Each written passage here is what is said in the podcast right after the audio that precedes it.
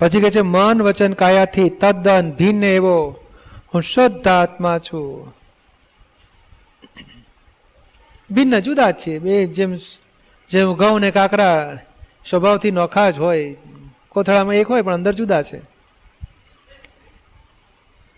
પછી કે છે, સ્થૂળતમથી સૂક્ષ્મતમ સુધીની તમામ સંસારી અવસ્થાઓનો હું જ્ઞાતા દ્રષ્ટા માત્ર છું.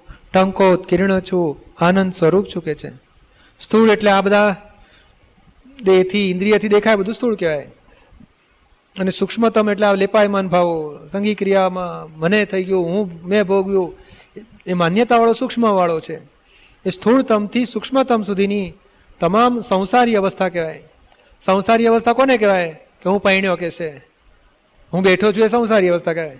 પછી ઊભો થયો, પછી સીધો નીચે ગયો કે છે, જમ્યો. હું જમ્યો એ સંસારી અવસ્થા. હું પૈણ્યો હું રાંડ્યો મેં ખાધું, મેં ભોગ્યું, હું ઉપવાસી થયો. બધું સંસારી અવસ્થાઓ સ્થૂળતમથી, સૂક્ષ્મતમ સુધીની મનની અવસ્થાઓ, વાણીની અવસ્થાઓ, દેહની અવસ્થાઓ, મેં તો સીધું સંભળાવી દીધું કે છે. એ આડું બોલતા હું તો આડું બોલ્યો પછી બરોબર. એ બધી વાણીની અવસ્થાઓ બધી, મનની અવસ્થાઓ, બધી દેહની અવસ્થાઓ, બધી સંસારી અવસ્થાઓમાં હું, એ સંસારી અવસ્થાઓનો હું જ્ઞાતા દ્રષ્ટા માત્ર છું. એને જોનાર જાણનાર તરીકે હું છું. પછી કે છે, ટંકોત્કીર્ણ છું, એનાથી નોખો છું અને આનંદ સ્વરૂપ છું, સ્વાભાવિક આનંદ સ્વરૂપ છું, કેવળ જ્ઞાન સ્વરૂપ છું, કેવળ પ્રકાશક છું માત્ર. પછી કે છે, આહારી આહાર કરે છે. દેહ ખાય અને પેલો આહારી શું કહે છે, હું જમ્યો, એ આહારી આહાર કરે અને છતાં એનોથી હું નિરાહારી, માત્ર તેને જાણું છું. પછી અલ્પાહારી હોય કે ફલાહારી હોય. પણ એ બધું આહારી આહાર કરે, ઉપવાસી ઉપવાસ કરે, હા. અને હું નિરાહારી માત્ર તેને જાણું છું. ઉપવાસી એ જુદો અને આહારી એ જુદો. અને હું નિરાહારી કે છે. પછી કે છે, અવસ્થા માત્ર. સમજાય ને? આહારી વિહારી વિહાર કરે. અહંકાર વિહારી થાય છે. અને દેહ વિહાર કરતો હોય. અને પોતે નિર્વિહારી, જાણ્યા કરે. એવું નિહાર શબ્દ કોને લાગુ પડે? નિહાર, ડિસ્ચાર્જને નિહાર કહેવાય. ચાર્જને આહાર કહેવાય ડિસ્ચાર્જને નિહાર બોલો. ચાર્જ કરનારો ચાર્જ કરે, પછી ડિસ્ચાર્જ વખતે જુદો, પછી ડિસ્ચાર્જ કરનારો ડિસ્ચાર્જ કરી આવે. અને પોતે જુદો, નિરાહારી, નિર્વિહારી અને નિર્નિહારી. નિહાર, નિહારી નિહાર કરે અને હું નિર્નિહારી માત્ર તેને જાણનારો છું કે છે. પછી કે છે, અવસ્થા માત્ર અવસ્થા માત્ર કુદરતી રચના છે, જેનો કોઈ બાપોય રચનાર નથી અને તે વ્યવસ્થિત છે, કે છે. આ તો બહુ ઝીણી વાત છે એકદમ. કે મન, વચન, કાયાની અવસ્થા માત્ર કુદરતી રચના છે. કુદરતી એટલે શું? બીજા સંજોગ ભેગા થવાથી ઉત્પન્ન થાય. કેટલા બધા સંજોગ ભેગા થાય ને ત્યારે અવસ્થા ઉત્પન્ન થાય. કાળ પાકે, ક્ષેત્ર ભેગું થાય, નિમિત્તો ભેગા થાય, ત્યારે અવસ્થા ઊભી થાય. એ મનની અવસ્થા ઊભી થાય, વાણીની અવસ્થા ઊભી થાય, અને દેહની અવસ્થા ઊભી થાય. એ અવસ્થા માત્ર કુદરતી રચના એટલે શું? બીજું કોઈ કરાવે છે? પરાધીન વસ્તુ છે. પર છે અને પરાધીન છે. કે મારે હું બનાવતો નથી એને. કુદરતી રચના છે, જેનો કોઈ બાપોય રચનાર નથી. આપણી એને પાટીદારી ભાષામાં કોઈ બાપોએ રચનાર નથી કે છે. કોઈએ બનાવવાની જરૂર પડી નથી. કોઈ બનાવતું જ નથી કે છે. અને તે વ્યવસ્થિત છે. વ્યવસ્થિત એટલે શું? વ્યવસ્થિત એટલે એમને એમ તમને આ બેસવાનું ભેગું નથી થયું. તમને અવસ્થા વ્યવસ્થિત એ વ્યવસ્થિત એટલે શું? કોક દાડો અવસ્થિત થયેલા? તેથી આજે વ્યવસ્થિત આવે છે. અહંકારે અહંકારે યોજના કરી હતી કે મને આવો સત્સંગ ભેગો થાય, મારે બેસીને ચાર કલાક હોય તો આઠ કલાક મારે બેસીને સાંભળવું છે. તે, એ ભાવ કરેલો એ અવસ્થા અવસ્થિત કહેવાય. એ જે લિપાયમાન ભાવ ઊભા થયા, ત્યારે પોતે અવસ્થિત થયેલો. એ અવસ્થિત પછી બીજ પડ્યું. બીજ પછી સંજોગ ભેગા થાય. કાળ પાકે. ક્ષેત્ર ભેગું થાય, ત્યારે રૂપકમાં આવે એને વ્યવસ્થિત કહેવાય છે. એ સાયન્ટિફિક સરકમસ્ટેન્શિયલ એવિડન્સનું રિઝલ્ટ એને વ્યવસ્થિત કહેવાય છે. એ વ્યવસ્થિત વખતે જે ચાર્જ કરેલું, એ પછી ડિસ્ચાર્જ થાય. તમારો ભાવ હતો કે મારે સાંભળવું છે, સત્સંગ પ્રાપ્ત કરવો છે ડિસ્ચાર્જ થાય. અને પછી પાછા સંયોગ બધા ભેગા થઈને જે ચાર્જ હતું, એ ફળ આવવા માટે સંયોગ ભેગા થયા. અને ફળ આપી અને પછી વિસર્જન થશે બધું. એ શું થયું? હવે કેમ? ના, હવે જઈએ બે વાગ્યા ઘરે જવાનું ને કે છે તે ચાલવા મળે ભાઈ. તે આ અવસ્થા પૂરી થઈ, પછી બીજી અવસ્થા શરૂ થાય. એમ અવસ્થા બદલાયા કરે. પહેલી અવસ્થા ક્યાં ઊભી થાય? કે છે, હા, સાડા આઠ વાગ્યા જલ્દી કરો, હા, નીકળવાનું છે. એ બોલે ને ત્યારે પહેલાં શરૂ થઈ ગયો હોય. નહીં ને વિચાર ચાલુ થાય. જવું છે, સત્સંગમાં જવું છે. વિચાર એ ફર્સ્ટ એને સમરંભ કહેવાય. પછી બોલે, હવે સાડા આઠ વાગે જલી કરો ને કે છે જવું છે સત્સંગમાં. એટલે સમારંભ કહેવાય. અને પછી ચપ્પલ પહેરીને ઉપડ્યો એટલે આરંભ કહેવાય. સમરંભ, સમારંભ ને આરંભ. એ ત્રણેય અવસ્થા કહેવાય. પેલી મનની અવસ્થા, અવાણીની અવસ્થા અને વર્તનની અવસ્થા. એ અવસ્થા માત્ર કુદરતી રચના છે. કોઈને બનાવીને આપણે જાતે જ ઊભી થાય છે. અને તે વ્યવસ્થિત છે. બોલો, હિસાબ હોય એવી જ ભેગી થાય. તમે દસે જણા જુદી જુદી હોય પાછી. તમારા કોઝિસ પ્રમાણે તમને ઇફેક્ટ આવે, એમના કોઝિસ પ્રમાણે એમને ઇફેક્ટ આવે. એ કુદરતી રચના છે અને પોતાના કોઝિસ પ્રમાણે પોતાને અસર આવે, એટલે કે છે કે વ્યવસ્થિત છે. સમજાયું ને? અવસ્થા માત્ર કુદરતી રચના છે, જેનો કોઈ બાપોએ રચનાર નથી. અને તે વ્યવસ્થિત છે. અને જેટલું વ્યવસ્થિતનું જ્ઞાન હાજર રહેશે ને, કે આ બધું પર છે, પરાધીન છે, વ્યવસ્થિતને તાબે છે, એની જોનાર, જાણનાર જેમ જેમ વ્યવસ્થિત ફિટ થતું જશે ત્યારે પછી ઉપાય મારે આમ ખસેડી નાખવાનું, મારે કરવું છે મારે નથી કરવું, કશું જ ઊભું નહીં થાય. ત્યારે પોતે કેવળ જ્ઞાન પદ પ્રગટ થશે, બોલો. જેમ જેમ વ્યવસ્થિત સમજાતું જાય, વ્યવસ્થિત સમજાયું ક્યારે કહેવાય? આ જગતમાં જે કંઈ પણ કરવામાં આવે છે, તે જગતને પોષાય યા ના પણ પોષાય, છતાં હું કંઈ જ કરતો નથી, એવું સમજણ, એવો ખ્યાલ નિરંતર રહે. એ કેવળ દર્શન થયું, એવો અનુભવ ઉત્પન્ન થશે, ત્યારે કેવળ જ્ઞાન થશે, બોલો. હું કંઈ કરતો નથી, એ પ્રતિથી બેઠી છે. હવે જેમ જેમ પેલું કંઈ બની જાય, ત્યારે તેમ તેમ અનુભવમાં આવતા ના હું નથી કરતો, આ તો સંજોગના આધાર થયું. એમાં અંશે અંશે જ્ઞાન પ્રગટ થતું જશે. અને સર્વાંશ થશે ત્યારે કેવળ જ્ઞાન કહેવાશે. એ વ્યવસ્થિત જેમ જેમ ફિટ થાય, તેમ કેવળ જ્ઞાન આવીને ઊભું રહેશે. પછી કે છે, હવે આ પાછું વ્યવહાર ઉપર આવીએ છીએ. એ નિશ્ચય પૂરું થયું. નિશ્ચયની સ્વરમણતા આખી પૂરી થાય છે પાછી. હવે પાછું વ્યવહાર ઉપર આવે છે. કે આ મન, વચન, કાયાની આપના જેવી સહજતા મને પ્રાપ્ત થાવ મને કોણ કે છે, આ લક્ષ્મીચંદ તરગાડો કહેતો હશે કે ભરતુરી રાજા કહેતો હશે? તો કે ભરતુરી રાજા તરીકે પાછું બોલે.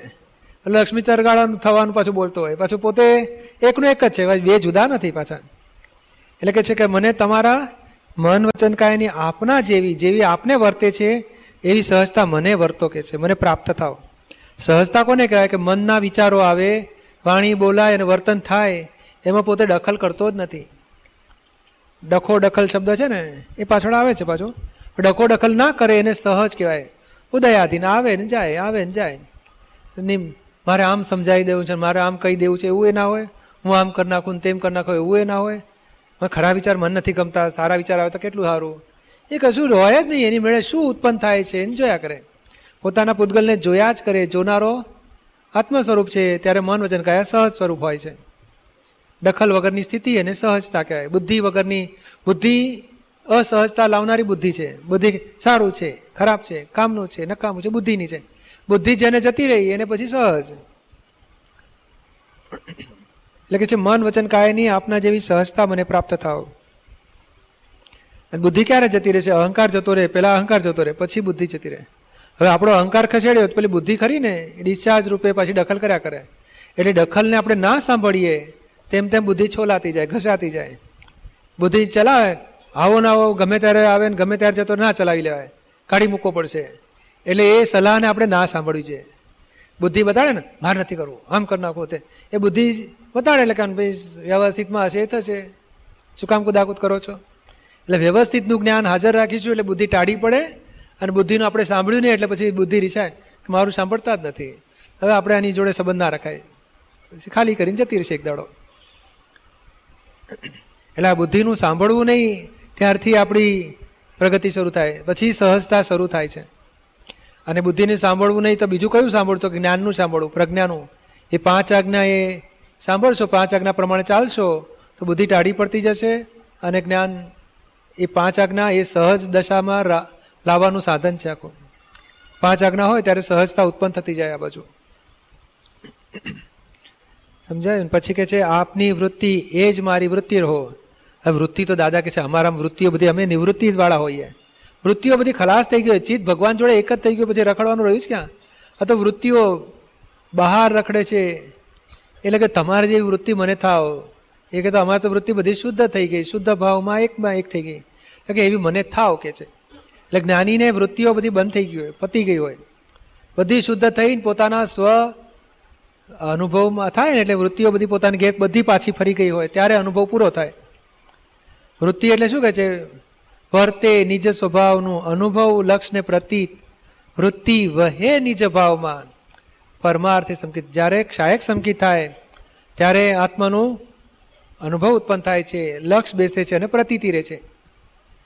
હવે બાકી રહેલા કર્મો છે, એ જેમ જેમ પૂરા થતા જશે, તેમાં પેલી વૃત્તિઓ એ ધક્કો વાગે એટલે વૃત્તિઓ ત્યાં જતી રહે પાછી.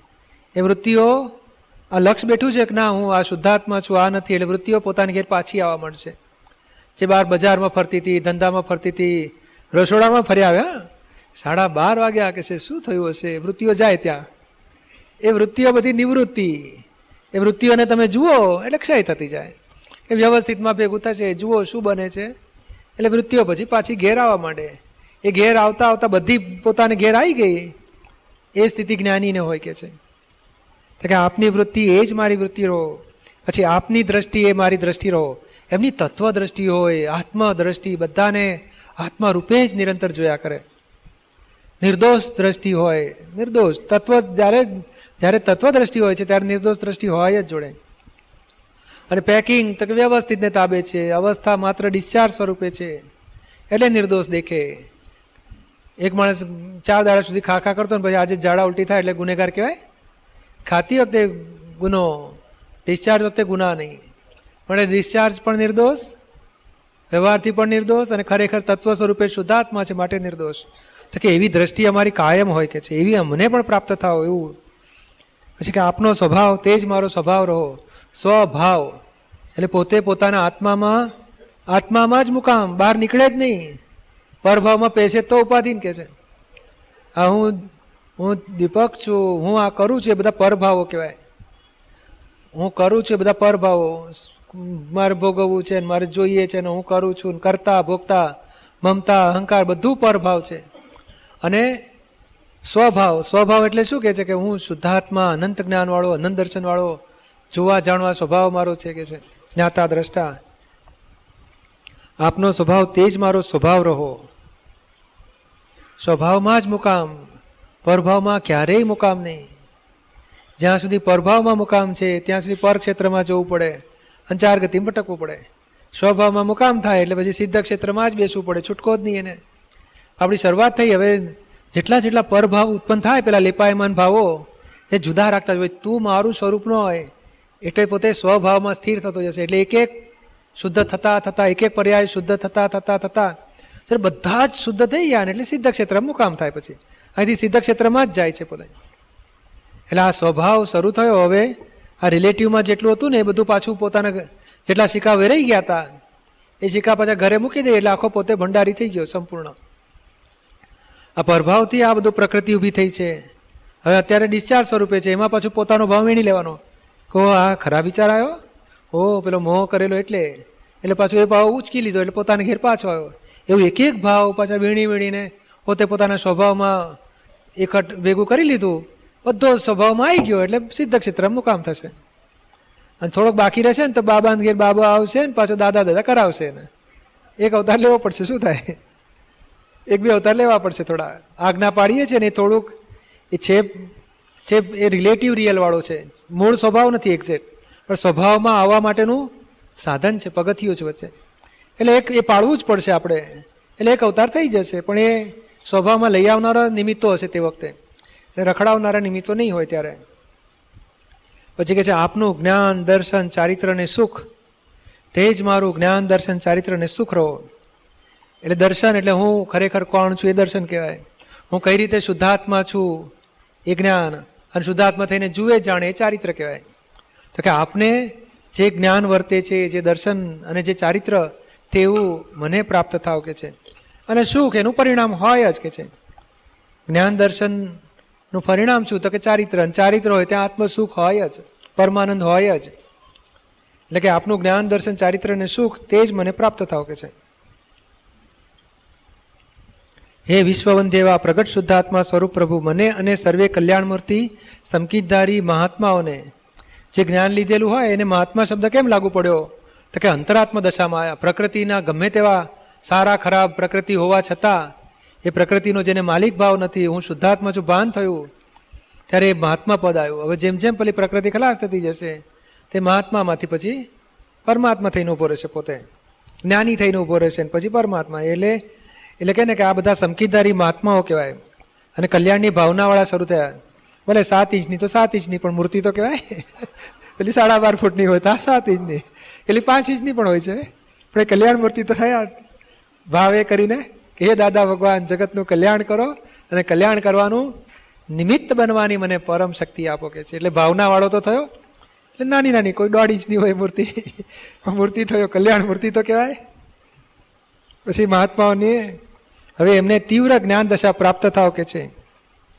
એ મને પણ આવી તીવ્ર જ્ઞાન જ્ઞાન દશા પ્રાપ્ત થાવ અને મારા જેવા જે સમકીદારી મહાત્માઓ છે, જ્ઞાન પ્રાપ્ત કરેલા, એ લોકોને પણ જ્ઞાનની તીવ્ર દશા, તીવ્ર જ્ઞાન કોને કહેવાય? એક સેકન્ડ એક સમય પણ અજ્ઞાન અને જ્ઞાનને જુદું રાખે, એ જ્ઞાનની તીવ્ર દશા કહેવાય. જ્ઞાન, અજ્ઞાન, ભિન્ન, ભેદી, સ્વચારિત્ર રહે કે છે, એ ત્યારે તીવ્ર દશા, એક પણ અજ્ઞાન પરિણતિમાં પોતે ભળતો નથી, એને જુદું રાખે છે. આ તો ડિસ્ચાર્જ પરિણામ છે, મારા નહીં કે છે. જ્ઞાન દશા, હું શુદ્ધાત્મા છું, એ જ્ઞાન દશા કહેવાય.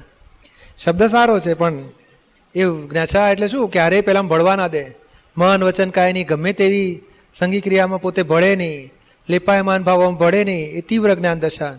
એ પ્રાપ્ત થાવ કે છે. સંપૂર્ણ અર્પણતા પ્રાપ્ત થાવ. અર્પણતા એટલે હવે સોંપ્યું, એ બધી સ્થૂળ અર્પણતા.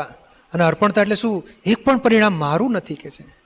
બધું પારકું છે, પારકાને વિનાશી પરિણામને પારકા જાણે. અને અવિનાશીના પરિણામને પોતાના સમજે એનું નામ સંપૂર્ણ અર્પણતા આવી ગઈ.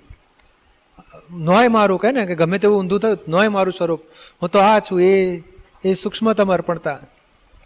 અને પેલી સ્થૂળ અર્પણતા. આધીનતા, એ આધીનતા એ અર્પણતા જ કહેવાય. સ્થૂળ ભાઈ પૂછી, ચાલો, એ સ્થૂળ અર્પણતા કહેવાય. તમે કહેશો એ પ્રમાણે આજ્ઞામાં રહી બધી સ્થૂળમાં જાય છે. પેલું એક પણ પરિણામ, પૂતગલ, જડ ભાવ, જડ પરિણામ પર પરિણામમાં પેશવા ના દે એને પરપરિણામને જુદા રાખે, પારકા જાણે, એ છેલ્લી અર્પણતા. પછી કે સંપૂર્ણ અભેદતા પ્રાપ્ત થાવ અભેદતા એટલે આ જગતના જીવ માત્ર જોડે. એ તો છેલ્લી અભેદતા, એ બહુ મૂળ અભેદતા ક્યાંથી શરૂ થાય છે? કે હું બળદેવ ભાઈ છું એટલે આત્મા જોડે ભેદ પાડ્યો. અને હું શુદ્ધાત્મા છું એટલે આત્મા જોડે અભેદ થાય છે. એટલે પોતે પોતાના સ્વ સ્વરૂપમાં એક થવું એ પહેલી અભેદતા છે. પછી પોતાના પછી આ મહાત્મા જોડે ભેદતા થાય. પછી પછી બધા કુટુંબ, બધા પછી કોઈના દોષ ના દેખાતા થાય. ભાઈ, હું જેવો છું તેવો એ છે. એમ અભેદતા વધતી જાય ને આખા પછી અભેદતા વિસ્તૃત થતી થતી આખા બ્રહ્માંડના જીવ માત્ર જોડે અભેદતા થશે. પણ એ ભેદ પાડાવે છે કોણ? પેલી બુદ્ધિ. હું જુદો તું જુદો કે છે. પછી કે છે કે અભેદતા સંપૂર્ણ પ્રાપ્ત થાઓ. એટલે પોતે પોતાના જ આત્મામાં એક થવાનું છે. એ છે એ છે મૂળ વસ્તુ છે. આપણે કહે છે ને, હે અંતર્યામી પરમાત્મા, હે કૃપા કરો કે મને આપનામાં અભેદતા પ્રાપ્ત થાય. મને જે જુદાપણું વર્તે છે એ છૂટી જાય ને, મને એ ભેદ, અભેદ સ્વરૂપ પ્રાપ્ત થાય. એટલે પોતે પોતાના, એટલે દાદા કે છે ને, અમે વાણી બોલતા હોય, ત્યારે અમે વાણીના જ્ઞાતા દ્રષ્ટા રહીએ. અને વ્યવહાર જ ના હોય, ત્યારે અમે મૂળ દાદા ભગવાન સાથે અભેદ રહીએ કે છે. એ અભેદતા એ અભેદતા માગવીએ છીએ. જ્યારે પોતે પોતાના જ આત્મામાં અભેદ થશે, ત્યારે લોકો જોડે જુદાઈ પછી બંધ થઈ જશે. એ બુદ્ધિ અને અહંકાર જુદું રાખે છે, જુદું. એટલે કે છે ને, જ્યાં સુધી તારે લાલચ છે, ત્યાં સુધી ભોગવ કે છે. જ્યાં સુધી તું કરતા છે, ત્યાં સુધી ભોગતા હતા જ્યારે તારો કરતા ભાવ છૂટી જશે, તારે લાલચ છૂટી જશે, તો તું મારી સાથે એક થઈ જઈશ કે છે. એટલે પોતે પોતાના જ આ વિશેષ ભાવથી જુદો પડ્યો છે સ્વભાવ ભાવથી એક થઈ જશે. એવું પછી કે સંપૂર્ણ અભેદતા પ્રાપ્ત થાઓ, સંપૂર્ણ સર્વાંગ અભેદતા પ્રાપ્ત થાઓ કે છે. પછી સંપૂર્ણ વિતરાગતા પ્રાપ્ત થાવ વિતરાગતા એટલે શું? આપણી આપણી વિતરાગતા જુદી જાતની વિતરાગતા છે લોકો બહારથી દેખાડે કે નહીં, આ રાગ થતો હોય, એ જેને રાગ થાય તે હું નહીં, એવું વિતરાગ થવાનું આપણે. જેને આકર્ષણ થાય તે હું નહીં, હું શુદ્ધાત્મા છું. દ્વેષ થાય તે હું નહીં, હું શુદ્ધા, એટલે ડિસ્ચાર્જ રાગ દ્વેષ, મારા નથી, હું શુદ્ધાત્મા છું. એટલે કોઈ પણ આ વિભાવ પરિણામે એકાકાર ન થવા દેવું. ત્યાં વિતરાગતા છે. બહાર કે છે, હું જોઉં છું, જાણું છું, એ બધી વિતરાગતા નહીં. મને કંઈ લેવા દેવા નથી. એ બધું સ્થૂળ વસ્તુ છે. એ પોતાના ઉત્પન્ન થનારા ભાવોમાં જુદું રહે છે પોતે. અને તમને વાઈફ જોડે પક્ષપાત દેખાય. લોકો કહે છે, જો એને વાઈફ માટે સીટે રાખી, એને થાળી લઈને જમાડે છે. પણ તમે જાણતા બળદેવ ફાઇલનો નિકાલ કરે છે તમે વિતરાગ કહેવાય. અને બળદેવ રાગવાળા કહેવાય. ના સમજાયું? એમાં શું વાંધો છે? એટલે આ જુદું પાડવાની વાત છે કે આ ફાઇલ નંબર એકનો નિકાલ કરે છે અને આપણે જુદા રહીએ છીએ, આપણે જોઈએ છીએ, જાણીએ છીએ. એટલે આપણી વિતરાગતા થઈ, એમાં રાગ નથી, દ્વેષ નથી. લોકોને કહે છે, જો ધણીને કેટલો બધો રાગ દેખાય છે. તો આપણે જાણ્યા ધણીને વાઈફ ઉપર રાગ છે, પણ મને રાગ નથી. હું ધણી છું જ નહીં ને? હું તો શુદ્ધ આત્મા છું. અને વાઈફે નથી, એ શુદ્ધ આત્મા છે, એવું જાગૃતિ હોય. એટલે કે છે, આ એ વિતરાગતા. એટલે આ વ્યવહારમાં આપણી વિતરા, વિતરાગતા એ સો ટકા વિતરાગતાને વિતરાગતા કહેવાય. અને અંશ વિતરાગતાને સમભાવ કહેવાય છે. સમભાવ એ અંશ વિતરાગતા છે. સમભાવે ફાઇલ જોડે સંભાવ રાખીને નિકાલ કરીએ છીએ. સંભાવ એ બિગિનિંગ છે વિતરાગતાની અને સર્વાંશ થશે ત્યારે પૂર્ણ વિતરાગતા કહેવાશે. પછી કે છે, પ્રબળ પુરુષાર્થ પ્રાપ્ત થવો. પુરુષાર્થ પુરુષાર્થ આપણે પુરુષનો પુરુષાર્થ કહેવા માગીએ છીએ. પેલો રિલેટિવ પુરુષાર્થ ભ્રાંતિનો હોય અશુભમાંથી શુભમાં જવું એ રિલેટિવ પુરુષાર્થ છે. અને શુભાશુભથી મુક્ત થવું જ્ઞાતા દ્રષ્ટા રહેવું એ રિયલ પુરુષાર્થ છે. એટલે મને રિયલ પુરુષાર્થ પ્રાપ્ત થાવ, પ્રબળ પુરુષાર્થ ભરેલા માલને જુદો જોવો, એમાં તન્મય આકાર ન થવા દેવું. વિરોધ રાખવો એ બધું રિયલ પુરુષાર્થમાં જાય છે. પછી કહે સર્વે કલ્યાણ મૂર્તિ સમખિતધારી મહાત્માઓના, શુદ્ધાત્માને અત્યંત ભક્તિથી અભેદ ભાવે વારંવાર ત્રિકાળ નમસ્કાર નમસ્કાર કરી એટલું માગું છું કે સમતા ભાવે મેં જે દ્રઢ નિર્ણય નિશ્ચય કર્યો છે કે મને શુદ્ધાત્મા અનુભવ પ્રાપ્ત થાઓ અને તે પ્રાપ્ત થવામાં સર્વે કલ્યાણમૂર્તિ સમકીદારી મહાત્માઓના સર્વોત્કૃષ્ટ સદગુણો મારામાં ઉત્કૃષ્ટપણે સ્ફુરાયમાન થઈ અને શક્તિવંત બનાવો શક્તિવંત બનાવો શક્તિવંત બનાવો. આ શું છે કે બધાને જે મહાત્માઓને થોડો થોડો જે અનુભવ થયો હોય, ગુણો પ્રગટ થયા હોય, એ બધા મને પ્રાપ્ત થઈને મને સંપૂર્ણ અનુભવ થાવ કે છે. એ બધા ગુણો મારામાં પ્રગટ થઈ અને મારા આત્માનો સંપૂર્ણ અનુભવ થાય.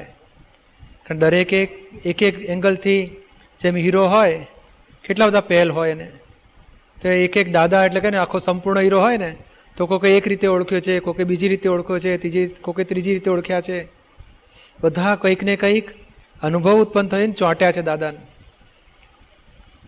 એટલે એ સ્થૂળ રીતે અને સૂક્ષ્મ રીતે કહે ને કે કંઈક ને કંઈને સ્વાદ આવ્યો છે. તો કે બધાને જે જે અંશે અંશે પ્રગટ થયું, એ બધું મને પ્રાપ્ત થાવ એવી, એ ભાવના છે આમાં. એ બધા મહાત્માના સર્વોત્કૃષ્ટ સદગુણો મારામાં ઉત્કૃષ્ટપણે સ્ફુરાયમાન થઈ મને શક્તિવંત બનાવો કે છે. અને હંમેશા મને તમારામાં કંઈ સારો ગુણ દેખાય વાહ કેટલી સરસ જ્ઞાન મારે છે, કેટલા સરસ જાગૃતિ મારે છે. એ હું એપ્રિશિએટ કરું એનો એનો ગુણ ગાઉં તો એ ગુણ મારામાં પ્રગટ થશે. અને કહે છે, એ તો દસ વર્ષથી આવે છે ને, થોડા જાગૃતિ હોય હવે. હું પણ તું રોજ કરીશ, હું પણ સામાયિક કરીશ, તો મારી જાગૃતિ વધી જશે. એ જો સેજ સ્પર્ધા થયો, પેલો ભાવ ચડસા ચડસીનો ભાવ આવ્યો ને, તો જાગૃતિ પર આવરણ આવી જાય.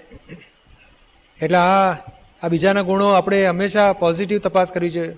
કોઈ એનામાં દાદાને કંઈ ચોંટ્યા તો છે ને કંઈક નક્કી સારા ગુણ પ્રગટ થયા છે. બીજી પ્રકૃતિના દોષો તો હોય માણસમાં.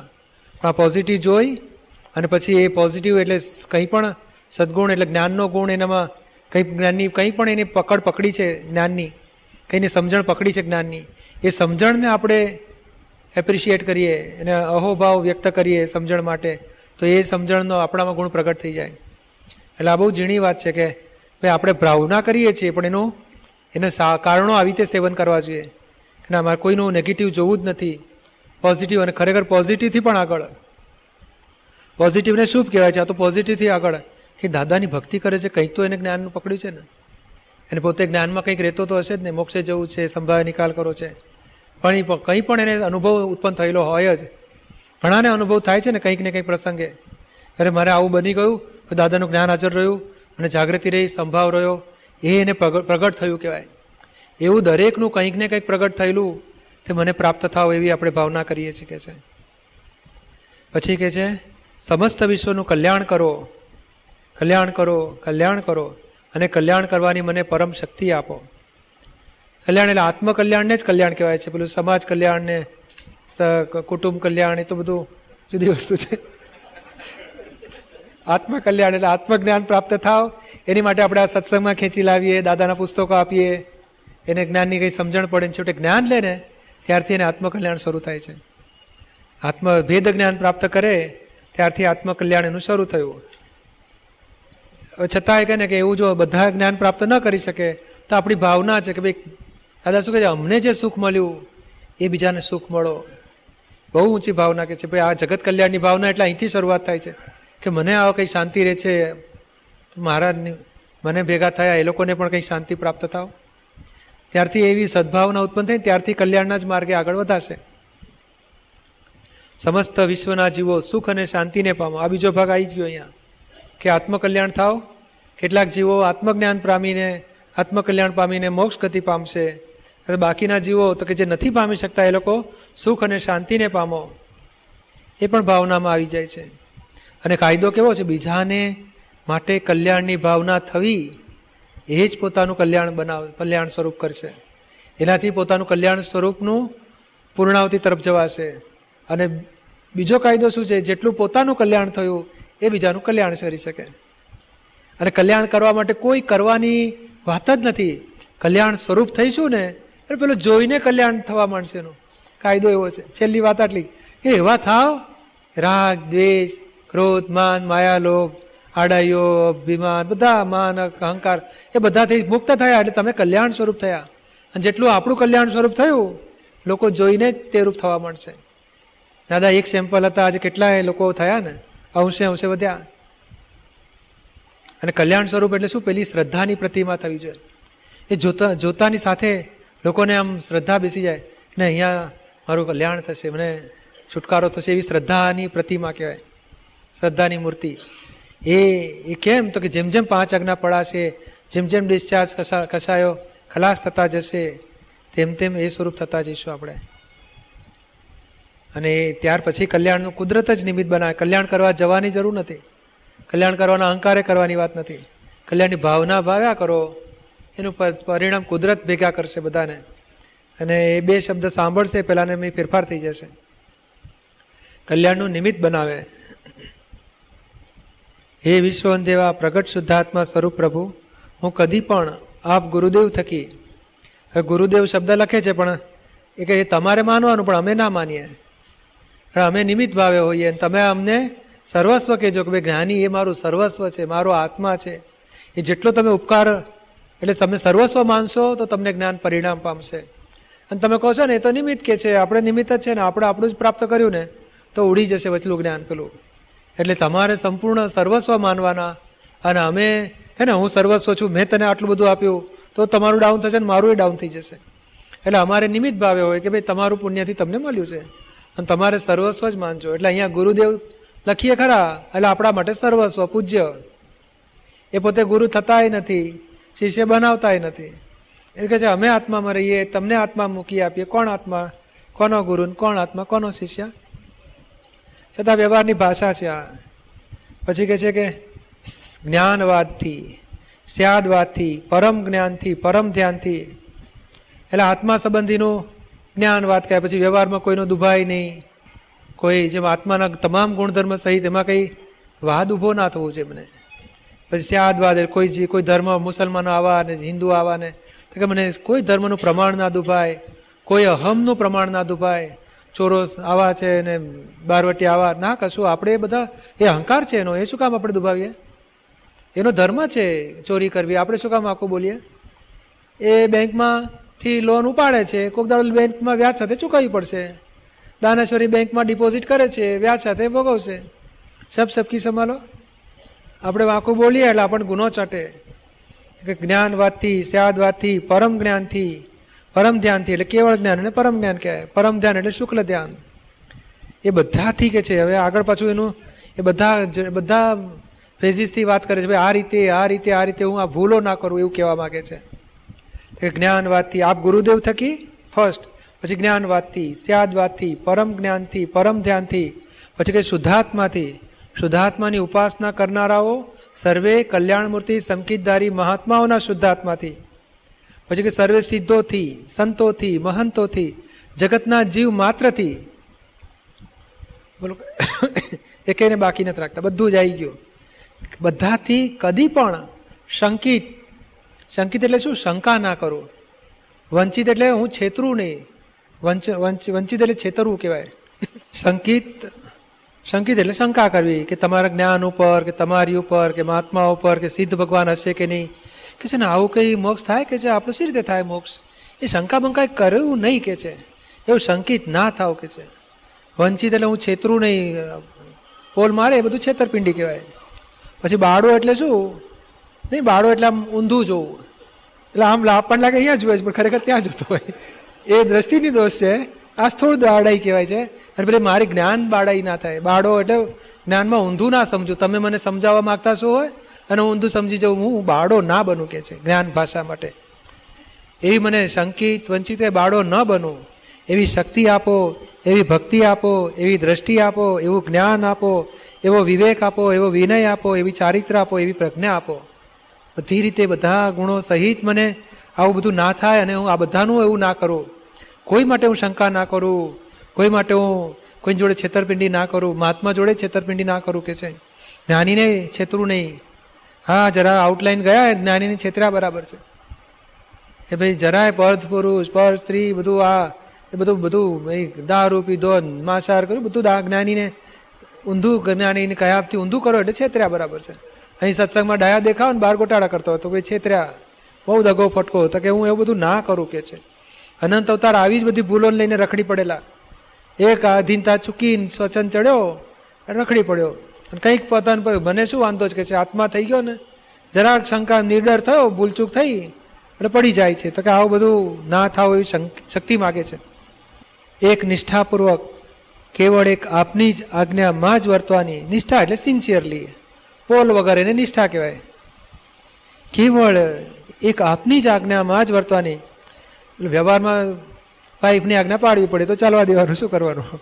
પણ ભાઈ ખરેખર મારે કેવળ એક આપની જ આજ્ઞા અંદરથી હું શુદ્ધાત્મા જ બળદેવભાઈ આજ્ઞા પાડે, હા, પેલી બધી ઓફિસવાળાની ઘરવાળાની છોકરાની બધી પાડવી પડે.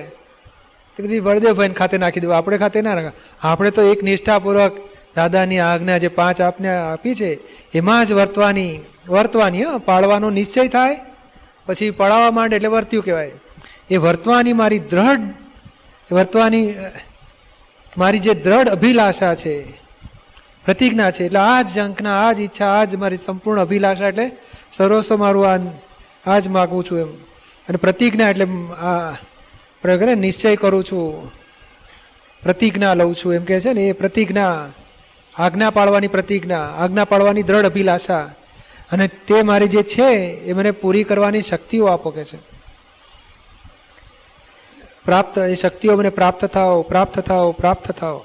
આજ દિનની અધ્યક્ષણ પર્યંત આપની જે કોઈ આજ્ઞા મારાથી પાડી શકાય નથી, તે સર્વની હું ક્ષમા માગું છું. આલોચના, પ્રતિક્રમણ પ્રત્યાખ્યાન કરું છું. મને ક્ષમા કરો ક્ષમા કરો ક્ષમા કરો. આ બોલવાનું ખરું અહીંયા, પણ કોક દાડો પછી રોજ રાત્રે અડધો કલાક બેસવાનું.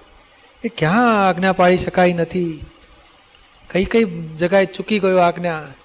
એ તપાસ કરી પાછી પસ્તાવો લેવાનો અને પછી નિશ્ચય કરવાનો કે આવતીકાલથી મારે એક્ઝેક્ટ આજ્ઞામાં રહેવું છે. આ ચૂકાઈ ગયું, તેની માફી માગું છું. મને માફ કરો, આવી ભૂલ નહીં કરવાની શક્તિ આપો. પછી, હે વિશ્વન જેવા પ્રગટ શુદ્ધાત્મા સ્વરૂપ પ્રભુ, આપનો બોધેલો સત્સંગ મારામાં નિરંતર થાવો બોધ એટલે આત્મજ્ઞાનનો સત્સંગ, એને બોધેલો બોધ કહેવાય છે. એ બોધેલો સત્સંગ, આત્મા અનાત્માનું મને ભેદ જ્ઞાન જે પ્રાપ્ત થયું છે, એ આત્મામાં સ્થિર રહેવાની મને જે સમજણ પાડો છો, એ મારામાં નિરંતર થાઓ, એ મને ગુંજ્યા જ કરો. ટાઈમે ટાઈમે હાજર થઈ સહેજ પણ ભૂલચૂક ના થવા દે મને શુદ્ધાત્મામાં સ્થિર કરી દે પાછો. એવું આપનો બોધેલો સત્સંગ મારામાં નિરંતર થાઓ નિરંતર થાઓ નિરંતર થાઓ. આપનું બોધેલું સમ્યક જ્ઞાન મને ક્ષણે ક્ષણે જાગૃતિ આપો પેલું પ્રતીતિ થઈ, પછી આગળ વધે એટલે જ્ઞાનમાં આવ્યો. અને જ્ઞાન હોય તો પછી એને અનુભવ ઉત્પન્ન થાય. તો કે એ મને, એક જે જ્ઞાન છે તમારું બોધેલું, એ મને જાગૃતિ આપો કે છે, નિરંતર જાગૃતિ આપો, ક્ષણે ક્ષણે જાગૃતિ આપો. પછી કે જે સ્થૂળ સંજોગો, સૂક્ષ્મ સંજોગો, વાણીના સંજોગો. સ્થૂળ એટલે મનના વિચારો આવે, બુદ્ધિના ભાવો, અહંકાર બધું થાય, બધું લેપાયમાન ભાવો, બધા સુખ, સૂક્ષ્મ સંયોગો કહેવાય. અને આ સ્થૂળ એટલે આ બધા દેહથી ભેગું થાય ને, ચા ભેગી થઈ, નાસ્તો ભેગો થયો, જમવાનું ભેગું થયું વાઈફ ભેગી થઈ, છોકરા ભેગા થયા ઓફિસ ભેગી થઈ, બધા સ્થૂળ સંજોગો કહેવાય. અને મનમાં પછી કામ કરવાનું બંધ કંટાળો આવે, તો મનના સૂક્ષ્મ સંજોગ ઊભા થાય. કે આ તો ખૂબ ખાવું છે, પછી સુઈ જાય શાંતિથી કહેશે એ બધા સૂક્ષ્મ સંજોગો. વાણીના સંજોગો બોલે ને, બધી શબ્દો, બધા વાણીના સંજોગો. એ બધુંય પર છે અને પરાધીન છે. એટલે પર એટલે અનાત્મ વિભાગમાં છે અને વ્યવસ્થિતને તાબે છે. પરાધીન એટલે વ્યવસ્થિતને આધીન. એ જ્ઞાન મારા હૃદયની વિશે, એ જ્ઞાન મને સમજણ, હૃદય એટલે સમજણ મારો મને મેં ફિટ થઈ જાઓ હાર્ટીલી ગેડ બેસી જાઓ કે છે. એ વિશે સંસ્થાપિત રહો, સ્થિર થાવ એ દ્રષ્ટિ મને. એટલે શું કહે છે કે હું એ મને જાગૃતિ રહો અને હું કોઈ પણ સ્થૂળ સંજોગ, સૂક્ષ્મ સંજોગ કે વાણીના સંજોગમાં ડખો, ડખલ કરું નહીં તેવી શક્તિ આપો કે છે. ડખો, ડખલ મહી થાય કે વધારે ખાવું, તોય આપણે જોવું છે કે આ શું કરે છે? અને થોડી વાર પછી કે છે, ધરાઈ ગયો, તો બંધ રાખે લે. તો આપણે પૂતગલને જોયા જ કરો કે આ સૂક્ષ્મ સંજોગ શું ઊભા થાય છે? પછી શું પરિણામ આવે છે? કાને ખરાબ સંભળાઈ ગયું, સારું સંભળાઈ ગયું, મેં ઊંચું નીચું થયું. એને જોયા જ કરો કે છે. આમ કરી નાખું તેમ કરી નાખું સીધો કરી નાખું ડખો દખલ શું કામ કરો છો? ડખો કરીએ ને એટલે દખલ કહેવાય. ડખો એટલે શું? ચાલતા, બળદિયા ચાલતા ને પેલો આર મારે એટલે પેલા જાણે મને ઊભા રહેવાનું કહેતા હશે એટલે ઊભો રહે પેલો. આપણો છોકરો બિચારો સારી રીતે કામ કરતો હોય. હમ, તું ઉઘરાણી લાવતો નથી, તું ધંધો સાચવતો નથી. એટલે પણ કરે છે બીજા, કરવા દો ને. ડખો કર્યો. એટલે પછી દખલ થઈ જાય કે છે? આ બાપાનો સ્વભાવ જ બહુ કચકચ્યો કે છે. ડખો થાય ને એટલે દખલો થવા માટે ડખો દખલ કરું નહીં, એવી શક્તિ આપો કે છે. બહારમાં ડખો કરવાની વાત છે. આ તો પોતાના પૂતગલમાં ડખો નથી કરવાનો, બોલો. મય થાય કે મારે જવું છે તો નથી જવું. એ ડખો કરીએ છીએ આપણે. એટલે જુઓ તો ખરા પૂતગલ શું કરી રહ્યું છે. આ ભમરડો વ્યવસ્થિતની પ્રમાણે ફરી રહ્યો છે. ચાવી અપાઈ ગઈ છે અને હવે ફેર ફરી રહ્યો છે. એ ફરતા ભમરડાને જોયા કરવો એ બહુ મોટો પુરુષાર્થ છે. એટલે કે છે હું ડખો દખલ ના કરું, આ સૂક્ષ્મમાંય કરું નહીં, સ્થૂળમાંય ના કરું, વાણીમાંય ના કરું કે છે. કોઈનામાંય ના કરું. એ જ્ઞાન મારા હૃદયને વિશે સંસ્થાપિત રાખો, ડખો ડખલ ના કરો એ શક્તિ આપો. અને કેવળ દેખભાળ કરવાની શક્તિ આપો, બાળકની ભાષા આપણે આપણે ગામઠી ભાષામાં. અધ્યાત્મની ભાષામાં જ્ઞાતા દ્રષ્ટારું કહેવાય. અને વ્યવહાર ભાષામાં દેખભાળ કે છે. દેખવું અને ભાળવું કે જોયા કરું જાણ્યા કરું, બાકી કશું કચકચ ના કરું. દેખભાળ કરું એવી શક્તિ આપો કે છે. કેવળ એક આપની કૃપાનો અભિલાષી છું. કૃપા એટલે શું કે છે? કે કૃપા સરસ ત્રણ શબ્દો છે. કૃપા, રાજીપો, કૃપા અને કરુણા. રાજીપો ક્યારે મળે કે છે? કે જ્ઞાનીની આજ્ઞા પડાયા કરતી હોય, જ્ઞાનીના કયા પ્રમાણે રહ્યા કરતા હોય તો રાજી થાય. અને રાજીપો ભેગો થતો થતો થતો થતો સો સિક્કા ભેગા કરે એટલે રૂપિયાનો કહેવાય ને? તે કૃપા. એ વધતું વધતું વધે એટલે કૃપા, પછી એક રૂપિયો મળ્યો એટલે કે કૃપા મળી. દસ રૂપિયા એટલે દસ કૃપા થઈ કહેવાય. અને કૃપા વધતા વધતા સો થાય એટલે કરુણા કહેવાય. જે કરુણા જ્ઞાનીની પામી ગયો. એ પછી બાકી રહ્યું નહીં કશું બાકી. એની શરૂઆત અહીંથી થાય છે આજ્ઞા પ્રમાણે ચાલો. અને એમાં આજ્ઞા પ્રમાણે ચાલવામાં નિશ્ચય છે. સિન્સિયર જ રહેવાનું છે. પોલ મારવાની નથી. ત્યાંથી શરૂઆત થાય. જેટલી પોલ મારો એટલે રાજી પૌડી જાય. રાજી પૌડે એટલે કૃપા બંધ થઈ જાય. પછી આગળ ક્યાં વધારશે? એટલે રાજી થાય. આપણે લક્ષમાં જોઈએ કે આપણે આવું કરીએ છીએ. દાદા રાજી થશે? ના થાય એટલે આપણે ભૂલ કહેવાય. પાછા ફરો. તો રાજી થવા માંડે.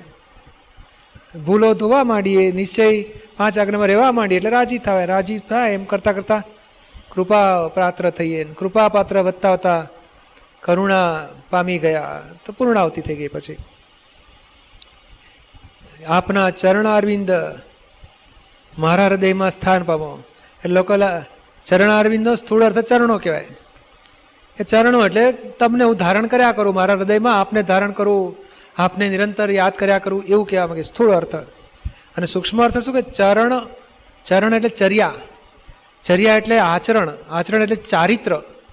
તો તમારું ચારિત્ર મને પ્રાપ્ત થાવ. તમને જેવું ચારિત્ર વર્તે છે, એવું મને ચારિત્ર હોજો કે છે. એ સૂક્ષ્મતમ અર્થ એનો. અને પછી વાતલું પેલું ચરણો. ચરણ ચરણ શબ્દ પણ બહુ કિંમતી છે. જ્ઞાનીના ચરણમાં જ મોક્ષ થાય કે છે. ચરણમાં અહંકાર ઓગાળવાનું દ્રાવણ કહેવાય. એટલે આ ચરણમાં, ચરણને ધારણ કર્યા કરીશું, તોય અહંકાર ડાઉન રહ્યા કરી શકે છે. અને ચરણ ચર્યામાં જતા રહ્યા તો પૂર્ણાવતી થઈ ગઈ. તો કે છે, આપના ચરણારવિંદ, મારા હૃદયમાં સ્થાન પામો. આપનું ચારિત્ર હું ધારણ કરું મારા હૃદયમાં, અને તે પ્રમાણે ભાવના કરું કે આવું મને હોજો, આવું વર્તો મને. પણ દેખાય ને એટલે વર્તવાની શરૂઆત થાય એવો કાયદો છે. એ ધારણ થવા માંડ્યું. દાદા, કેવું ક્ષમતા મારતા હતા એ શબ્દ મય થયો.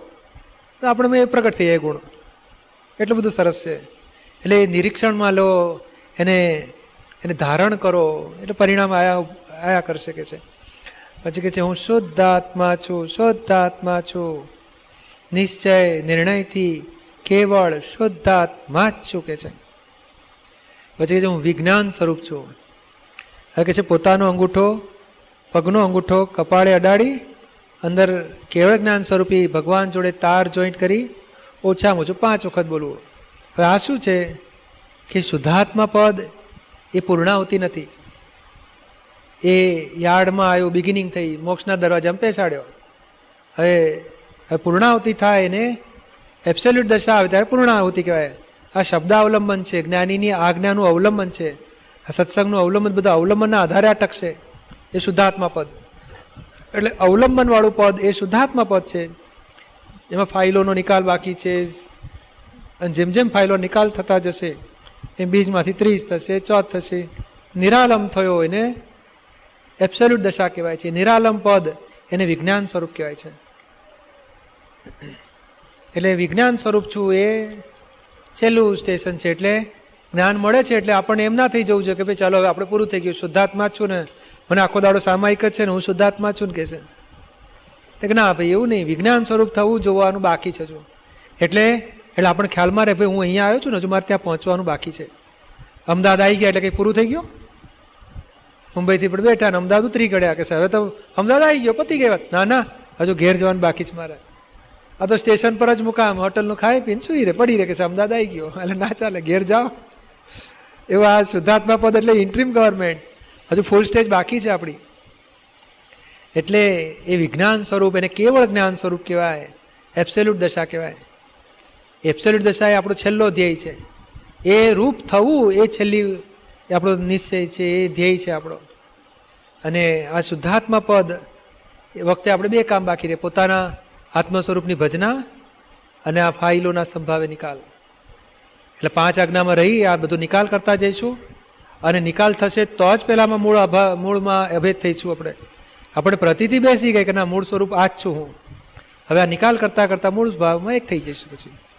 Absolute I without my is God થઈ ગઈ પૂર્ણાવતી આ એક જે છે આખા આપણા જ્ઞાન ખેમાં જે પગનો અંગૂઠો માથે અડાડવાનું જે છે એનું મહત્વ કે મહત્વ એટલે માટે છે કે હું ભગવાન જોડે એક થવા માંગુ છું. પોતે આ દેહ, દેહાધ્યાસવાળો છે ને, એ પોતે જેમ આપણે દાદાના ચરણોમાં અંગૂઠે નમસ્કાર કરીએ છીએ, પછી દાદા પોતાના મહી બેસાડીએ છીએ ને કેવળ આત્માની જોડે આપણે તાર જોઈન કરીએ છીએ. આ રિલેટિવવાળો રિયલ જોડે રિલેટિવ આ દેહાધ્યાસવાળો હતો. હવે એ દેહના જ આધારથી પેલો ભગવાન જોડે તાર જોઈન કરે છે. અંગૂઠો, એ અંગૂઠામાં શું છે કે બધું કનેક્શન જોઈન્ટ થાય એવું ત્યાં છે. અને અહીંયા પણ જોઈન્ટ થાય એવું છે. એટલે આપણે આ ભાગ એમના અંગૂઠે લગાડીએ. ત્યારે આપો, આપણે મહીવાળા ભગવાનને સમજીએ કે મેં કેવળ જ્ઞાન સ્વરૂપ પરમાત્મા છે, એ આ દેહ મંદિરમાં છે, એને હું નમસ્કાર કરું છું. એવી રીતે. અને નમસ્કાર કરનારો પાછું એની જોડે એક થવા માગે છે. એટલે પોતે જ પોતાને નમસ્કાર થાય છે. દાદાજી, આવો સત્સંગ હતો ને તે દાડે વાત નીકળી કે છે, અમે જ અમારા ભગવાન નમસ્કાર કરી છે એમ કરીને પછી પોતે આખો નમસ્કાર કરે છે. તે આપણે ફોટાએ પડી ગયા છે. એ મારે, એ લોકોને પછી એ પોતે કે અમે જ દાદા ભગવાન દિન રાત નમસ્કાર કરીએ છીએ ને કે છે. દાડામાં હજાર હજાર વખત યાદ કરતા જઈએ, નમસ્કાર કરીને પછી એમની આજ્ઞા લઈને બધું કામ કરતા જઈએ. એમને કહે, ભાઈ ભગવાન, તમે કૃપા કરો, એને આશીર્વાદ આપો, એનો આ દુઃખ દૂર થાય. આખો દાડો ભગવાન જોડે અમારો વાર્તાલાપ ચાલ્યા જ કરતો હોય. દાડામાં હજાર હજાર વખત ભગવાન નમસ્કાર કર્યા કરતા હોય.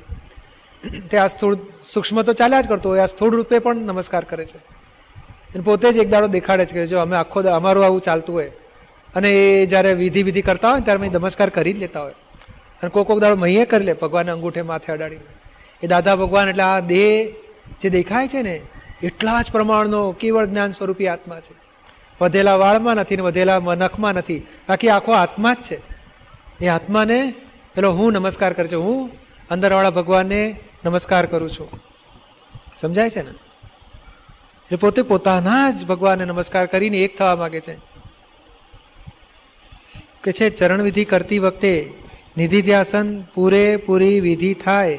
ત્યાં સુધી દાદાનું જ રાખવાનું કે તેમાં પણ સ્વ અને દાદાનું નિધિ ધ્યાસ એમ અવસ્થાઓ બદલવાની. એક્ઝેક્ટ કેમ કરવી તે સમજાવવા કૃપા કરશો. એટલે આમાં શું છે કે ઊંચામાં ઊંચું શું? શબ્દે શબ્દ વાંચી અને બોલતા જાઓ. હે નિરાગી, તે અક્ષર વંચાય. નિરાગી, નિર્વિકારી, સચ્ચિદાનંદ સ્વરૂપ. એ વંચાય. એ આપણું, એ એમાં વાંચનારો શુદ્ધાત્મા છે ને બોલનારો આ બધું બોલશે એટલે એ બોલવાથી શું થાય કે અંદર શુદ્ધ ઉપયોગ રહેશે. એ ગોઠવવું. પછી દાદા નિધિધ્યાસન ગોઠવીને કરશો તોય ચાલશે. અને વચ્ચે સ્વ અને દાદા બધું ગોઠવ ગોઠવ કરશો તોય ચાલશે. પણ છેવટે કહે ને કે આમાં આવા જેવું છે ઊંચા ઊંચું આ છે. શબ્દે શબ્દ વંચાયા કરે અને બોલાયા કરે. અને આપણે જાણ્યા કરીએ કે આ બરોબર ગપોટ્યું કે બરોબર બોલ્યો. સમજાય ને? વિધિ અવશ્ય કરવા યોગ્ય છે. વિધિનો અર્થ જ થાય કે જે અવશ્ય કરવા યોગ્ય. એ કરનારો કોણ? તો કે જે છૂટવા માગે છે. બંધનોમાં ફસાયેલો હવે છૂટવા માગે છે. જેને રાઈટ બિલીફ બેઠી એ કરશે. અને આપણે જાણવાનું કે આ બરોબર કરી કે ના કરી. બોલો આપણું તો એટલું બધું ઊંચું પદ છે. શુદ્ધાત્મા પદમાં બેસાડી દીધા. એ પોલ મારે તોય ખબર પડી જાય કે આ લોચો માર્યો ભાઈએ સમજાય છે ને? દીપકભાઈ આપણે બે ક્વેશ્ચન છે કે આ આત્માને દેહનું જે સામીપ્ય છે શું અવ્યવહાર રાશિમાં રાશિમાંથી વ્યવહારમાં આવે ત્યારથી વ્યવસ્થિતના આધારે છે. સમજાયું નહીં. જે સામીપ્ય ભાવ છે ને દેહ અને સામીપ્ય ભાવ. અવ્યવહાર રાશિમાંથી વ્યવહાર રાશિમાં આવે એ વ્યવસ્થિતના આધારે છે બરાબર? તે? વ્યવસ્થિતના આધારે છે. હા વ્યવસ્થિત એટલે વ્યવસ્થિત એટલે શું છે? વ્યવસ્થિત પછી બને છે. પેલું પેલું સંજોગોનું દબાણ ભેગું થાય છે. અને સમસરણ માર્ગમાં પૂતગલ તત્વ છે અરે જળ તત્વ પરમાણુ સ્વરૂપે છે અને આત્મા આખો જળ તત્વથી અવરાયેલો છે જ. એટલે પહેલેથી સામીપ્ય ભાવ છે જ. અને એમાંથી વિશેષ ભાવ થાય વિશેષ ભાવથી જે ચાર્જ થાય ને એ ચાર્જનું ડિસ્ચાર્જ વ્યવસ્થિત કહેવાય. વ્યવસ્થિત શક્તિ ડિસ્ચાર્જને લાગુ પડે છે. પછી બીજો ક્વેશ્ચન તમે હમણે કીધું કીધું ને કે દાદા પોતાના અંદરના કેવળ જ્ઞાન સ્વરૂપ પરમાત્માને નમસ્કાર સાથે વાતચીત કરીને પછી કોઈના બી દુઃખ દૂર થાય કે કૃપા કરે. પણ અંદરના ભગવાન તો જ્ઞાતા દ્રષ્ટા છે તો એમની કૃપા એમની સાથે વાત પ્રજ્ઞા શક્તિ છે ને વચ્ચે? પ્રજ્ઞા શક્તિ કામ કરે. એના વચ્ચે વળી કામ થઈ શકે. આ બધું વિજ્ઞાન પ્રજ્ઞા શક્તિથી જોઈને જ કહેવાયું છે. અને આ વિજ્ઞાન જ પ્રજ્ઞા શક્તિનું બધું એ પ્રજ્ઞા શક્તિએ ખુલ્લું કરેલું છે. એટલે આ તો શું છે સમજવા માટે? ભગવાનને આપણે એ ફોટો મૂકે દાદા હું જઉં છું કહીએ એટલે પછી આપણે આજ્ઞા માગી કહેવાય ને? એવું મહી ભગવાનના દર્શન કરીને પછી ભગવાન પાસે શક્તિ માગે, ભગવાન આવી કૃપા કરજો. એ ભગવાન પાસે હાથ નથી, પગ નથી, શરીર નથી, માથું નથી, વાણી નથી. ભગવાન કૃપા ઉતારે એવા છે, એની પાસે જ્ઞાન શક્તિ છે. અનંત જ્ઞાન, અનંત દર્શન, અનંત શક્તિ, અનંત સુખ, બધું એમનીમાં છે જ. એ શક્તિ આપણે માગીએ એટલે મહીથી ઉતર્યા કરે અને ઉતરે એટલે લોકોને પહોંચાડ્યા કરીએ. આ જ્ઞાની દેહધારી કહેવાય. દેહના માધ્યમ દ્વારા લોકોનું કલ્યાણ કરી શકે.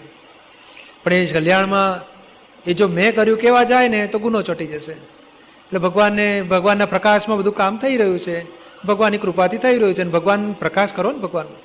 જેમાં લાઇટના પ્રકાશમાં હું વાંચી શકું, તો હું વાંચું છું, કહું ને તો અહંકાર ચડી જાય. તો આપે કૃપા કરી, પ્રકાશ ધર્યો એટલે મને વંચાય છે. એટલે પછી અહંકાર ઉગડી જાય, અને પેલું એક્ઝેક્ટ ભગવાનની હાજરીમાં જ બધું થયા કરે. એટલે ભગવાનને હાજર રાખી, એમની કૃપાથી બધું કામ લે છે. સમજાયું ને? દીપકભાઈ ચરણ વિધિ ત્રણ વિભાગમાં છે કઈ રીતે? ત્રણ વિભાગમાં એટલે શું કે છે? આગલો વિભાગ એટલે કે ને કે પેલું અર્પણ કરું છું, એનો ઉપરનો ભાગ છે ને, એ વ્યવહાર ભાગ છે. પછી સમર્પણ કરું ત્યાંથી વ્યવસ્થિતનો શબ્દ બોલાય છે, ત્યાં સુધી પેલું આહાર આહાર કરે છે બધું છે ને, એ ત્યાં સુધીનો નિશ્ચય ભાગ છે. હું પોતાના સ્વરૂપની રમણતા થાય છે. અને ત્રીજો ભાગ, પાછળનો જે ભાગ છે, એ પાછો વ્યવહાર છે. શક્તિ માગે છે એમાં. એમાં એક બે વાક્ય આવે છે, જ્ઞાતા દ્રષ્ટા, ડકો ડકલ ના કરો, પર છે, પરાધીન છે, પણ એ જ્ઞાનમાં રહેવું, શુદ્ધાત્મા છું, નિશ્ચય નિર્ણય. એ પાછો નિશ્ચયનો ભાગ થઈ જાય છે. એટલે આમ ઓવરઓલ ત્રણ વિભાગ કહેવાય કે આગલો વિભાગ વ્યવહારનો, પાછલો વિભાગ વ્યવહારનો અને વચ્ચે નિશ્ચયનો. વ્યવહાર એટલે કે રિલેટિવ રિયલ હા? આ રિયલ વાળું છે પેલું રિલેટિવ રિયલ વાળું છે.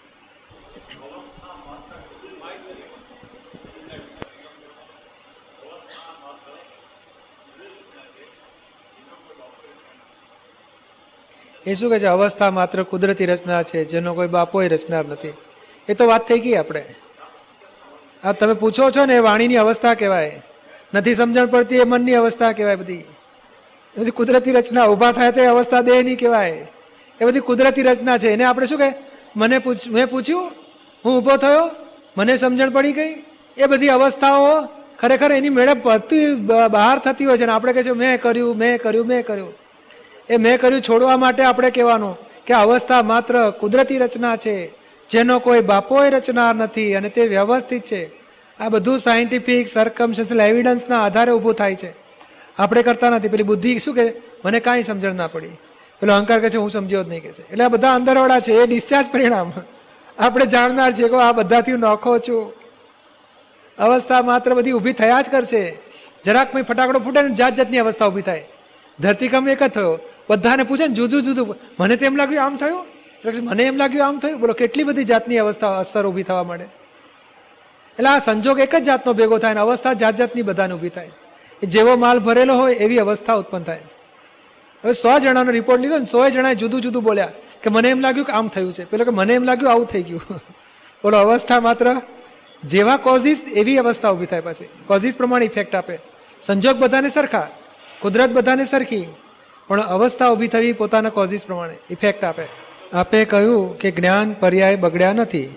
એટલે આત્મા શુદ્ધ જ છે. પરંતુ દાદાએ આપતસૂત્ર તેની ચોપડીમાં કહ્યું છે કે જ્ઞાન પર્યાય વિભાવિક થયો છે. એટલે આ બેમાં શું ફેર છે? આમાં શું છે? બહુ ઝીણી વાતો એવી છે ને કે નિમિત્ત આદિ નીકળ્યા કરે. પણ આમાં પોઈન્ટ આટલો જ છે કે આત્મા જેમ સૂર્યનારાયણ ઉગ્યા હોય, તો પ્રકાશ બગડ્યો નથી, એના કિરણો અડ્યા છે અને પછી પેલી ગરમી ઉત્પન્ન થાય છે. એવું આત્માની હાજરીમાં એ જળ તત્વ સુધી સંબંધમાં આવે છે, પર્યાય બદલ્યા કરે છે. પણ પેલું વિશેષ પરિણામ ઊભું થયું છે. પછી પેલો પૂછે સાહેબ પર્યાય બગડ્યા? તો કે પર્યાય બગડ્યા. ગુણ બગડ્યો તો ગુણ બગડ્યો નથી, પણ વિશેષ ગુણ ઉત્પન્ન થયો છે. બગડ્યું નથી, ફક્ત માન્યતા ઊભી થઈ છે. એટલે ગુણ, એ ગુણ ગુણ બગડ્યો નથી, પણ ગુણમાં વિશેષ ગુણ ઊભો થયો છે. વ્યતિરેક ગુણ કહેવાય છે. પછી એને પછી ગુણ, વિશેષ ગુણ ઊભા થયા કહીએ છીએ અને પર્યાય બગડ્યા કહીએ છીએ, પણ વિભાવિક પર્યાયો બગડ્યા છે. સ્વાભાવિકમાં બગડ્યો જ નથી જરાય. એટલે પછી એમાં બહુ વિરોધ આપણે ગૂંચવાડા કરવા જેવું નહીં. આ જે મોટું પ્રતિક્રમણ છે ને એમાં પ્રત્યાખ્યાનના શબ્દો પણ ઉમેરવા તો વાંધો નહીં ને. કે હવેથી આવા કોઈ પણ દોષો ન થાય એના માટે શક્તિ આપો. એટલે એ પ્રત્યાખ્યાન શબ્દમાં આવી જ જાય છે. આ વિધિ તો શું છે? વિધિ એટલે બોલવું. જેવું લખેલું હોય એવું તેવું બોલવું. એમાં ઉમેરો ઘટાડો વધારો આપણે કરતા જ નથી. તમે પછી બીજો તમારો છે ને ફ્રી ટાઈમ એમાં કરજો ને? વિધિ એટલે શું? એમની આજ્ઞા પ્રમાણે ચાલીએ છીએ. એમાં જે શબ્દો, કાનો, માત્ર, વધારો, ઘટાડો કશું જ કરતા નથી. જેમ છે તેમ રહેવા દઈએ છીએ.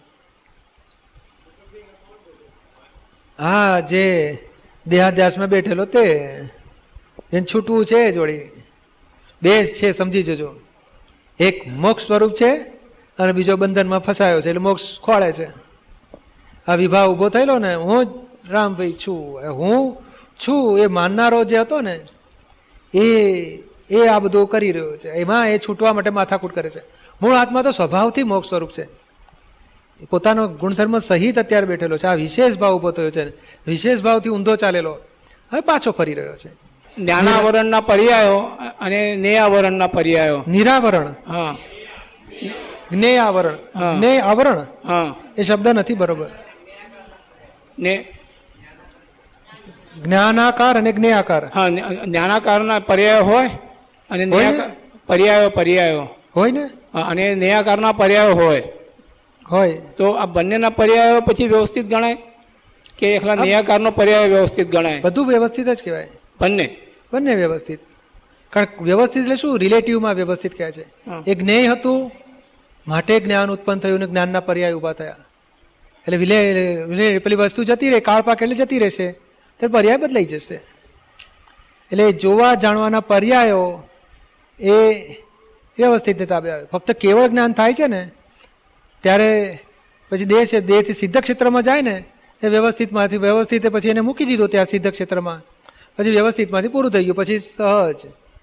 એ જ્ઞેયો, દ્રશ્યો, પછી એને જોવા જાણવા પણ હોતું નથી. એ જ્ઞાન દર્શન જુદું હોતું એ નથી. એ કેવળ જ્ઞાન જ. અને પોતાના અરીસા જેવું પોતાનું સ્વભુ સ્વરૂપ હોય છે. એમાં બધું જળક્યા જ કરે પછી. સમજાયું ને? પછી પછી ધીમે ધીમે પ્રેક્ટિસ કરતા જવાનું મારે શબ્દે શબ્દ વાંચવો છે. પછી એથી આગળ તો કે અનુભવાશે એ રૂપે આપણે. અનંત જ્ઞાન વાળો તો હું છું જ, એવો વર્તાય પછી ધીમે ધીમે. તે આપણે તે રૂપ થઈને બોલવા માગીએ છીએ. પણ શરૂઆતમાં આવી રીતે જોઈને બોલતા જશો ને, એની મેળે અંદર પહોંચી જશે બધું. સૌથી પહેલી પ્રેક્ટિસ આ કરવાની. શબ્દે શબ્દ વાંચીને બોલાય એવી. પછી ધીમે ધીમે આગળ વધારશે બધું. અને ફ્રી ટાઈમમાં આપણે આ કરવા માગીએ છીએ. ફ્રી ટાઈમ એટલે શું? કે ચાલો આજે આપણે સામાયિક કરવીએ છીએ. એમાં લાગે આખા દાડાનું આપણે જોઈ લીધું. હવે મારે તો પછી આત્માના ગુણોમાં આવો. તો બહુ વર્ષો પહેલાં વાત નીકળી દાદાની, સેવન્ટી વનમાં, ટુમાં. કે છે કે આ એક ભાઈને કે, કહેલું દાદાએ, તમે આવું કરો ને કે છે? નવરા બેઠા, શું છાપા જોવાના બહાર જોવાનું ત્રીજું કરવાનું?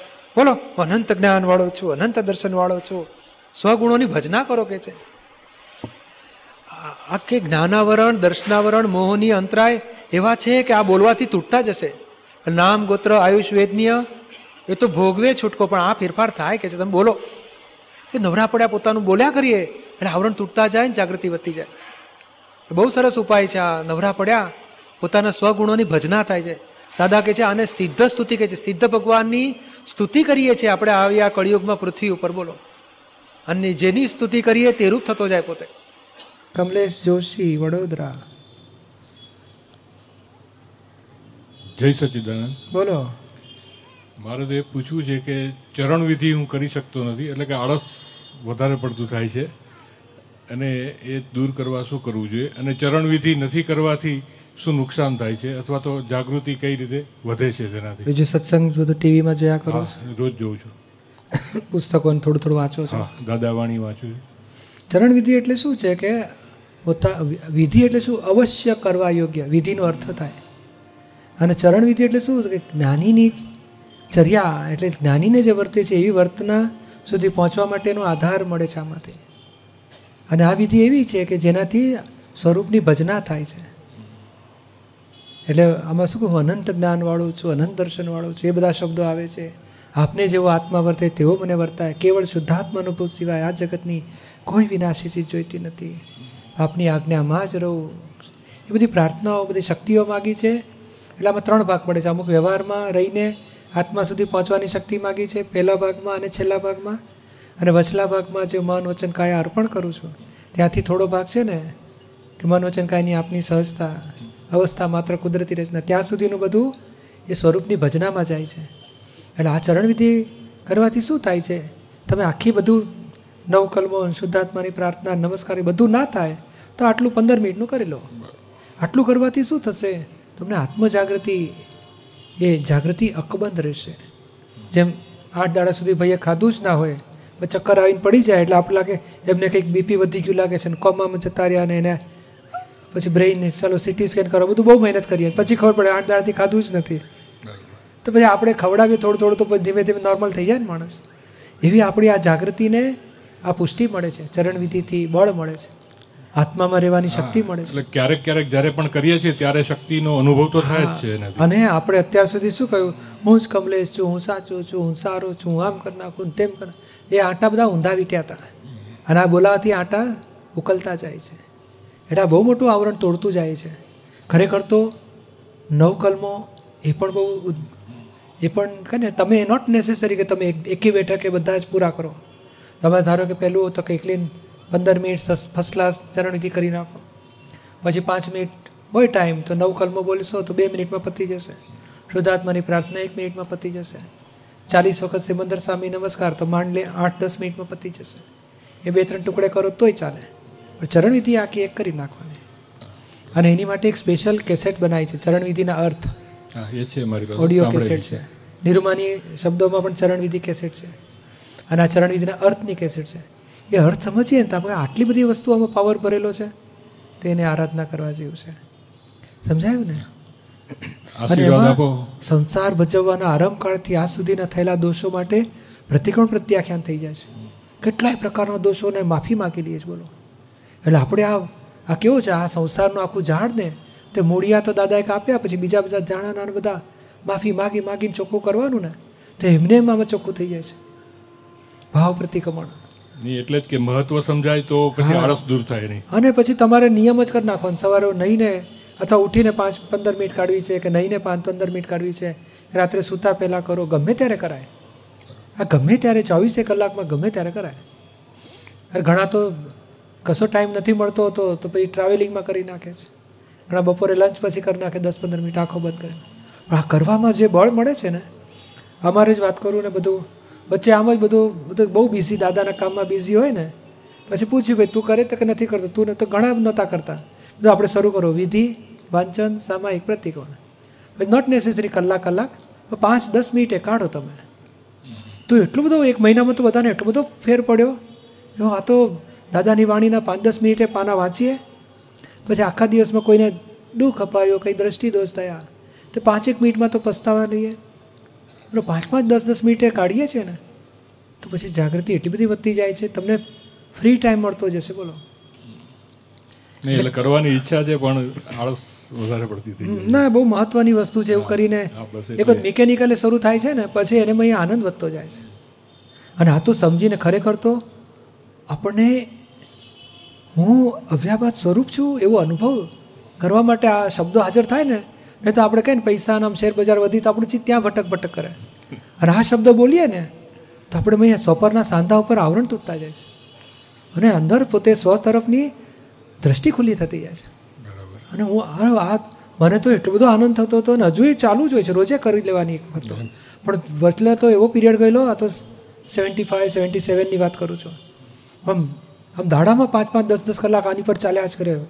પાંચ પાંચ છ છ વર્ષ સુધી આની પર વિચારણા ચાલ્યા જ કરતી હતા. એક વાક્ય પર શું વાત? દાદાએ બોલ્યા છે કે છે આવા શબ્દો આમ આશ્ચર્ય લાગ્યા કરે. ઓહો, અદ્ભુત લાગે. એટલે મહિનાઓ સુધી એની પર વિચારણા ચાલ્યા કરતી એક એક શબ્દ ઉપર એક એક વાક્ય ઉપર. એટલે એની એટલી બધી કિંમત છે. આની નવકલ્મ પણ અદ્ભુત છે. આ જબરજસ્ત અદ્ભુત વસ્તુ છે. નવકલ્મ માટે ભાવના સુધારે બહુ બહુ પુસ્તિકા છે. ત્રિમંત્ર માટે એક પુસ્તિકા છે. એટલે આ બધી મહત્વતા જેટલી સમજાઈએ ને આપણું શું છે? ફ્રી ટાઈમ કાઢવામાં. નહીં તો સંસાર તો વળગ્યા જ કરે એવો છે. હા એટલે ટીવી જોવા માટે હા.